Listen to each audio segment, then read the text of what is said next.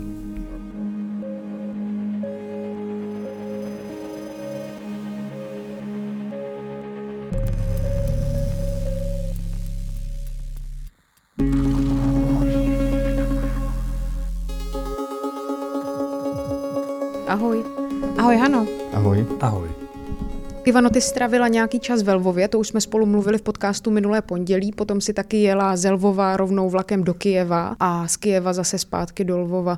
Co je ten nejsilnější příběh, nebo to, co ti úplně nejvíc utkvělo z toho vlaku a třeba se to nedostalo do časopisu? z vlaku i z Kijeva, nebo tam, kde jsem zrovna byla, vlastně z celé té země, kam jsem se zrovna vrtla. Eh, Mě nejvíc utkvěla vlastně ta síla těch Ukrajinců. Ono se o tom hodně mluví, o tom odhodlání, o tom, jak nechtějí ustoupit, jak jsou ochotni prostě tam zemřít nebo zvítězit. Takže vím, že tohle je stokrát popsané, ale vidět to zblízka, slyšet to zblízka, slyšet tam ženy mluvit o tom, že neopustí Kiev, protože prostě buď zemřou nebo vyhrají, ženy i muže samozřejmě. Vidět to odhodlání, takovou hrdost, ať už v těch Karpatech vlastně, kde jsem taky byla, v té Ivano-Frankivské oblasti, vidět tu hrdost, tu pevnost, to vlastně pro mě byl jako největší, největší zážitek, asi který si z toho budu pamatovat. Protože jsem tam mluvila s lidmi, kteří prošli opravdu utrpením, který by člověka zlomilo, nebo minimálně by ho asi přimělo se zabývat více sám sebou než svým okolím, ale zdálo se mi, že oni eh, vážně pořád myslí na tu zemi, i když prožívají a na nějakou, nějaký vzdor, prostě ten silný vzdor proti, proti Putinovi, i když prožívají jako velký osobní strázně. Ondro, vy jste s Tomášem letos na Ukrajinu vyrazili už po třetí. V čem to bylo tentokrát v Oděse, odkud jste se nedávno vrátili jiné? V jedné věci pro mě, eh, že jsem viděl poprvé v životě, eh, jak vypadá město, které je hodně prázdné a které je zároveň hodně velké eh, a které, kdyby válka nebyla, tak by asi bylo hodně živé, hodně by tam bylo otevřených věcí, to je prostě velký přístav u Černého moře. A stejně tak, jako když jsme byli po druhé na Ukrajině letos, tak jsem jako viděl, jak vlastně vypadá, když začne válka, první den války, jak na to lidé reagují, jak někdo třeba ještě venčí psa, někdo jde ještě do práce, někdo už si balí rychle kufry a snaží se dostat do bezpečí, někdo další naopak spěchá, aby bojoval. Tak tohle byl vlastně takový jako, tohle byla pro mě nová zkušenost, vidět prostě obrovské město, které najednou je do nějaké míry jako vyprázdněné, ale samozřejmě úplně vyprázdněné není, protože tam je zároveň hodně lidí, která je v domobraně, která se připravuje na boj nebo už tam střeží ty barikády, tak tohle pro mě bylo nové. Ondro, oproti tomu minulému týdnu, co se vlastně na Ukrajině změnilo? Jak se ta situace vyvinula? Můžeš to nějak v krátkosti schrnout a popsat? Já si myslím, že z těch jako zásadních věcí se nezměnilo úplně nic a teď těmi zásadními věcmi uh, myslím, že se uh, nepodařilo ruské armádě uh, vlastně ovládnout jako větší území Ukrajiny že v podstatě jediné jako velké město, které oni nějakým způsobem uh, drží, je Cherson, který není zas tak daleko uh, od Oděsy, uh, je někde mezi Oděsou, Krymem, Mariupolem. I tam to mají poměrně jako složité, protože tam chodí hodně lidí demonstrovat a dávat jim najevo, že prostě i když vojensky v současné době Cherson ovládají, tak ho neovládají srdcem neovládají ho tak, jak by chtěli, protože prostě je Ukrajinců, to říkají nebo to dávají najevo obyvatelé Chersonu. Rusko nemá zatím jako výrazné vojenské úspěchy. Samozřejmě to, co se změnilo, je asi to, že přibylo civilních domů, civilních objektů, které byly vybombardované. Změnilo se to, že přibylo samozřejmě více lidí, kteří jsou mrtví, civilních obětí.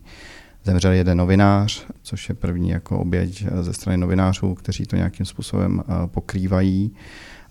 Z těch uniklých dokumentů z Kremlu se ukázalo, což získala je podle všeho skupina Anonymous hackerská, že Vladimír Putin to měl naplánované konec války a ovládnutí celé Ukrajiny někdy na 6. 7. března, tak to už je jako v solidním skluzu což ukazuje, že prostě se ta operace nevyvíjí tím způsobem, jak si představoval. Což zároveň neznamená, že se mu Ukrajinu nemusí podařit jako ovládnout. To je samozřejmě tohleto jako hodně otevřené všechno a to jako opravdu nikdo neví. Hlavní změna je to, že ta ruská armáda tak trochu nějak jako stojí na místě, zatímco ta ukrajinská se pořád brání vůči ní. Možná jediná změna eh, vojenská, co bych tak zmínil, je, že došlo vlastně k bombardování jako města, které je nejblíže eh, zatím eh, jakékoliv hranici Severoatlantické aliance, což je takové menší město na západě Ukrajiny za Lvovem směrem k polským hranicím. Takže i z Polska tentokrát už mohli vidět na vlastní oči, jak to vypadá, když se bombarduje Ukrajina. Dá se třeba odhadnout, jak dlouho to Ukrajina vůbec vydrží, Tomáši?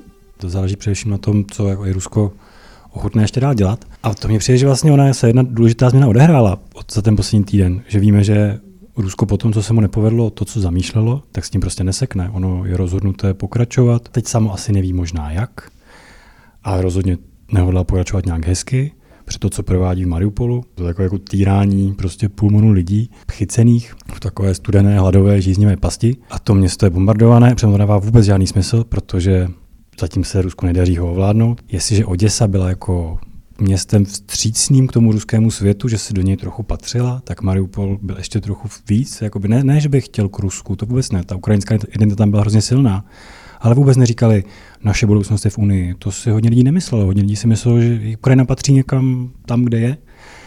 No, tak eh, to si teď asi přestanu myslet. Takže je to vojensky úplně nesmyslné, je to tak nějak tak lidsky to nesmím ani mluvit o tom, co se tam děje, jako, že to je válečný zločin. Ale a už asi týden se vyjednává nějaký koridor pro, aspoň aby mohli odjet civilisti, třeba nemocní lidi, těhotné ženy, prostě kdo vlastně uzná za vhodné a to se pořád nedaří dohodnout a podle všeho je to proto, že když už se snad začne s tou snahou ty autobusy tam aspoň dovést, tak je ruská armáda ostřeluje. Vy vlastně jste kluci pozorovali to, jak se Oděsa, město, kterýmu se, jak říkal Tomáš, ještě nic tak strašného, jako se třeba děje v Kijevě, nestalo, tak jste zkrátka pozorovali, jak se chystá na válku. Ale Ivano, pojďme se ještě na chvíli vrátit k tomu, co ty jsi vlastně prožila ve Lvově. Ty jsi vlastně byla v takovém tom jako uprchlickém ohnisku, dá se říct, na tom lvovském nádraží. Jo, my jsme, ano, my jsme jeli tím nočním vlakem z Lvova do Kijeva, potom vlastně zase v noci zpátky a očekávalo se, nebo aspoň posádka toho vlaku prázdného, ten tam byl skoro prázdný, jenom jsem tam byla já, ještě jeden manželský pár, který si jel do Kijeva pro tatínka, tvrdohlavého, který odmítal ten Kijev opustit, 80-letého ta posádka vlaku očekávala narvané nádraží, protože zrovna ten den od 8 do rána do 8 večer středoevropského času eh, byl vyjednán humanitární zajený koridor, to znamená, že ukrajinské autobusy měly najet do těch nejhorších měst, tam odřízlých, to je Buča, Vorozel, Irpiň a další hostomel. No ale na tom nádraží vlastně tolik lidí vůbec nebylo, co by odpovídalo tomu počtu. Ano, vezli jsme asi mezi něco mezi dvěma sty a třemi sty lidmi, ale i včetně dětí, ale ten vlak byl nachystaný na mnohem větší jako nával lidí. A ti lidé popisovali, že ta ruská armáda Putinova tam ty autobusy zkrátka nepustila. Oni věděli, že přišel den, kdy mají šanci se dostat pryč, v 11 měly být autobusy a oni tam naprosto zoufale stáli. Hodinu, dvě, tři, čtyři a mysleli si, že v tom pekle budou muset zaustat. A pak vzali teda, eh, vzali zkrátka eh, odvahu na sebe a naskládali se do aut, jak sardinky, kdo měl auto, ten jel, tam je velký strach jezdit auty osobními, protože po těch se tam střílí. Minule v koridoru taky stříleli po autech. Jo. Takže vlastně tím, co teď říkáš, tak ten humanitární koridor vlastně není vůbec žádná záruka nějaké bezpečnosti nebo toho, že zkrátka na tebe ta Putinova armáda střílet nebude. No zatímco v Mariupolu vlastně k němu ani nedochází, jestli to dobře chápu, tak eh, kolem toho Kieva k němu formálně došlo, ano, jeďte si, ale nepustili tam ty autobusy a nechali ty lidi projíždět vlastně osobními auty, což ale znamená, že ne každý měl tu odvahu a těch aut nebylo tolik tam spousta lidí tady v těch nejhorších oblastech zůstala dál, protože se zkrátka nikam nevešla, protože Putin jim tam prostě nepustil autobusy. Pojďme se na chvíli zastavit u těch lidí, kteří z té Ukrajiny odcházejí, nebo kteří do tady těchto těch autobusů by třeba mohli nastoupit. Kdo vlastně jsou ti lidé, kteří z Ukrajiny odcházejí? Kdo odchází úplně z Ukrajiny, to jsou zejména ženy a e, to jsou ženy, děti a muži e, nad 60 let a muži, kteří mají minimálně tři děti. Ve chvíli, kdy si otcem tří dětí, tak vlastně si uh, máš propustku z té země ven kterou ovšem, nutno říct, nevyužívají, mnoho těch mužů nevyužívá. Ani těch starších, ani těch uh, více dětných.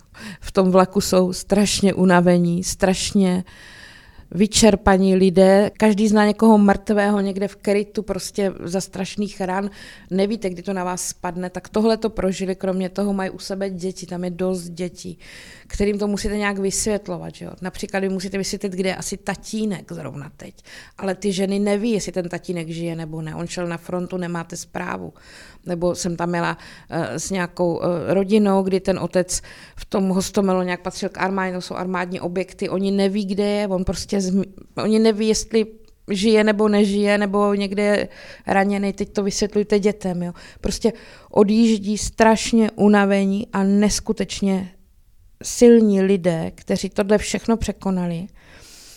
Snaží se neplakat, snaží se prostě mít v sobě naději a od nikoho z nich nezní, pane bože, tak už se radši vzdejme. Tohle ani jednou jsem tam neslyšela.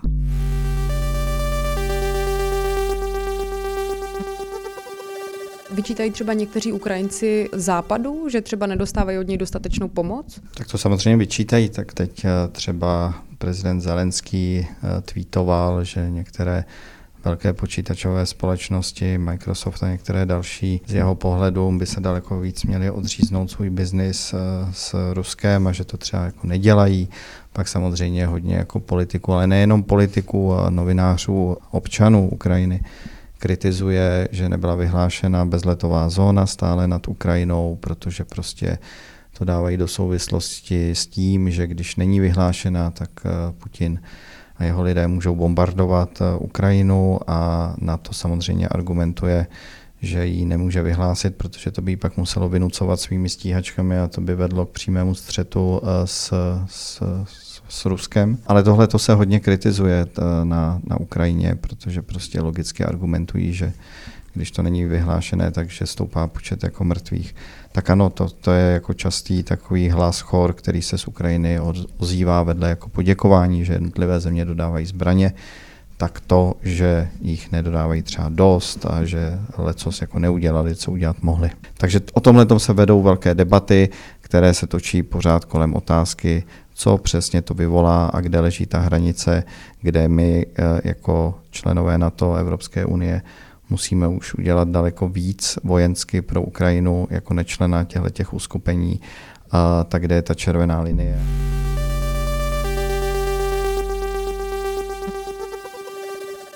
Ivano, a kladla si třeba tu otázku, jak dlouho vlastně se ještě vydrží země za hranicí na to dívat na to, jak eh, vlastně v uvozovkách za ně Ukrajinci umírají? To si tam kladeš pořád a vlastně chvilkama, chvilkama se člověk vlastně stydí moc neví, jak se jim má koukat do očí, na to možná kolegové mají jinak, já nevím, já to třeba takhle jsem tam cítila chvilkama. A na druhou stranu si uvědomuji si, co znamená bezletová zóna, uvědomuji si, co ta nevyspytatelnost toho Kremlu, toho Putina, to je, já myslím, eh, na tom všem, a to vidí i Ukrajinci, to je na tom to nejnebezpečnější. On je nevyspytatelný. Tam se velmi silně spekuluje, myslím, že po celé zemi o jeho jako nějakým osobnostním nastavení, nebo řekněme i nějaké chorobě možná nebo jsou to choutky, nikdo neví, ale to, že začal pálit teď na západ uh, uh, Ukrajiny už vlastně, on vlastně každým krokem dává najevo, že, mu, že ta Ukrajina může čekat úplně cokoliv. Úplně cokoliv. Ať jsou to ty koridory, ať jsou to prostě střely namířený k Polsku a lítají kolem diplomatického města eh, což je takový jako tabu v těch válkách. Dobře, Dolvova ještě nic nepadlo, ale myslím, že ten Lvov si nemůže být jistý, že to nestane právě díky kvůli té nevyspytatelnosti. Ano, kladu si tu otázku, je mě to nepříjemný, zvlášť, když tam člověk je, tak to slyší. Oni se tak totiž loučí moderátoři zpráv. Střídají se tam různí moderátoři z různých kanálů, ale dali se dohromady zkrátka teď. A oni to tam říkají, ti moderátoři, oni prostě se loučí, eh, zvítězíme, sláva Ukrajině, NATO, zavři nebe. To je prostě pozdrav, na to zavři nebe. To je prostě heslo, které tam vysí na billboardech a mluví se o něm eh, ve zprávách, jako je to vlastně už takový slogan. Tak je to trošku nepříjemný, ale chápu všechny ty těžkosti kolem. Ondro, ty jsi zmínil tu červenou linii, tak kde vlastně ona se nachází? Je to použití nějaké specifické zbraně, nebo co to vlastně bude? Co bude ten moment, kdy zkrátka už se budou muset třeba i země na to zapojit do konfliktu? Tohle je samozřejmě dobrá otázka, ale zase je na ní jako hrozně uh, nejistá, nejednoznačná, uh, nepřesná odpověď, protože to prostě si myslím, že nikdo jako neví. Nepochybně Severoatlantická aliance bude mít uh, a má zpracované nějaké uh, jako scénáře, jak by se zachovala, kdyby k něčemu jako došlo, uh, kdyby došlo k něčemu jako jinému ale ve finále to pak bude asi eh, hodně na nějaké jako bezprostřední debatě politického vedení Severoatlantické aliance. Pro někoho to může být eh, z těch politiků použití eh, třeba nějakých chemických zbraní, což víme z minulosti, že Vladimír Putin jako umí a čas od času to dělá rád. Pro někoho jiného to může být použití nějakých jako jiných specifických bomb, nebo kdyby zemřelo od teďka za další tři týdny polovina Mariupolu, toho velkého přístavu Ozavského moře, tak tohle zase by mohlo podnítit některé jako jiné politiky k tomu, že to je ten spouštěč. Pro někoho, jako třeba americký prezident, aspoň tak retoricky zatím se vyjadřoval, by to bylo, kdyby eh, první palec na noze prvního ruského vojáka eh, překročil eh, na území jakékoliv země Severoatlantické aliance, tak pak by bylo možné, že na všechny ty ostatní palce by zautočila Severoatlantická aliance nějakou jako masivní silou což jako víme, že těch konvenčních zbraní tak má jako jasnou převahu aliance. Problém je znovu zase jako u těch jaderných zbraních, protože prostě jejich dopad je fatální pro všechny. Tak, tak o tomhle tom se asi dneska vede nějaká jako debata. Máš státy, které to chtějí víc, radikálnější přístup jako Polsko a pak samozřejmě ty, které, které jsou opatrnější. Takže ale jednoznačná schoda na tom rozhodně zatím není. Není a je to asi logické, eh, protože to je prostě hodně jako složitá věc, eh, komplikovaná, která má dopad potom na eh, osudy jako mnoha dalších lidí, včetně všech, kteří žijí v Evropské unii nebo ve státech Severoatlantické aliance. Oni asi všichni vojenští analytici doufají, že my to nikdy tady u toho vidět nebudeme, protože to, co Evropa a na to dělalo teďka, bylo, že jako pořád něco ohlašovali předem. Říkají, teď máte týden, dělejte si, to chcete a potom se rozmyslíme. A to je asi chyba. Oni by asi měli být prostě, by, jako Rusko by asi nemělo vidět, že tak fajn, takže kazetové bomby na Mariupol ještě v pohodě. Chemický útok na Charkov, to už, to už nám asi neprojde. Ruský palec prostě v Litvě, to nám asi neprojde. Stíhačka nad Švédskem, to nám ještě prošlo, takže to můžeme pokračovat. Asi nějaká míra nevyspětatelnosti Beba asi říkají ti, kdo tomu rozumí, dobrá. Takže ono to tak asi není, ale možná bychom jako občané na to, kteří asi jsou ohrožení na to, asi je v ohrožení, bychom měli doufat, že to prostě vůbec nebudeme nikdy vědět. Ale spíše to tak, jak říká Ondra, že to, že to nevíme, je, protože to nevidí sami ti plánovači a ti do toho nakonec rozhodnou. Ale možná se na to poučil a skutečně má jako říká, možná, že ta červená linie existuje a poprvé Rusko nebude vědět, kde leží. Pojďme se ještě na závěr obrátit k tomu, co se děje teď. Teď probíhají mírová jednání mezi ruskou a ukrajinskou stranou. Můžeme si vůbec od nich něco slibovat? Oni už probíhají nějakou dobu a zatím všechno svědčí tomu, že ne. Protože to jediné, co se tam vyjednali, byly koridory, které nefungují, nebo které prostě Putin komplikuje. Konec konců i z nějakých telefonátů státníků, kteří měli hovor s Vladimírem Putinem, potom jsme se doslechli, že to vlastně je jak mluvit do zdí, teda takhle to oni neříkají, ale že to vlastně vůbec nikam, že tam není ani pít vůle to ukončit. A jestli je to tak, že my tady máme opravdu co dočinění s člověkem, který ho nelze nijak ukončit, uh, jako bych řekla, nějakými argumenty, a můžeme čekat cokoliv, tak asi těžko, těžko tady hledat nějakou naději, že se to slovy vyřeší. Aspoň tak se mi to jeví. A zase to můžeme trochu důvěřit Ukrajincům, protože oni samozřejmě moc dobře vědí, co asi můžou čekat, nebo že co všechno můžou čekat, ale na to jednání pořád chodí. A chodí tam hodně důležití lidi, kterým se může stát úplně cokoliv. Cestou tam, cestou zpátky, přímo na místě. Takže a furt tam chodí. Tak to pro ně asi nějaký smysl má. Těm rozhovorům ještě teď eh, jako se obě dvě strany tváří, ty vyjednavače, jak ti ruští, tak ukrajinští, že tam dochází z jejich pohledu k nějakým pozitivním posunům, že už jsou schopni se bavit o nějakých konkrétních tématech. A teď samozřejmě, když se tváří nebo říkají obě dvě ty strany, že nějaké věci jsou tam jako možné už jako k projednání, tak, eh, tak už nespecifikují, co přesně jako to je, jestli jsou to právě třeba jenom ty koridory, aby se konečně jako neodstřelovali, nebo jestli je to něco jako víc, ono se leco vyvouzuje z různých náznaků, protože třeba ukrajinský prezident uh, Volodymyr Zelenský řekl v jednom z rozhovorů, Eh, pro západní média, že vlastně ten vstup do NATO, eh, že ví, že realisticky to není jako možné, což bylo jako interpretováno, že tohle možná už je náznak jako ústupku, pak posléze eh, to ale dementovala jedna z ukrajinská vicepremiérka, takže zatím je to hodně jako nejasné, hodně je to mlha, dneska si myslím, jestli se nepletu, že se má odehrávat snad již čtvrté kolo těch vzájemných jako vyjednávání a do toho jsou samozřejmě zapojeni další vyjednavači, eh, kteří je otázka, co všechno tam jako jsou schopni dojednat nebo nejsou. Eh, izraelský premiér, eh,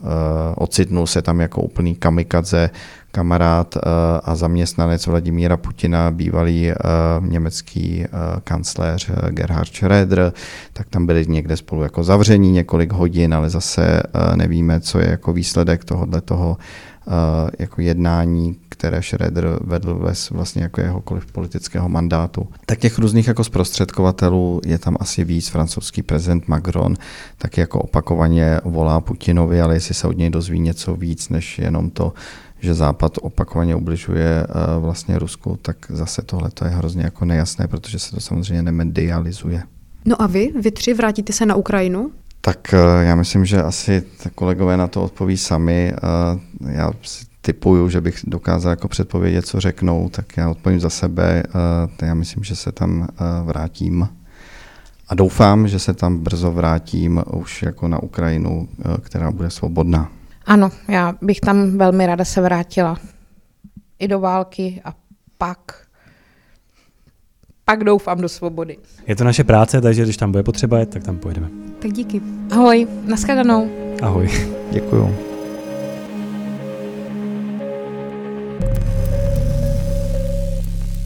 To byly Ivana Svobodová, Ondřej Kundra a Tomáš Brolík.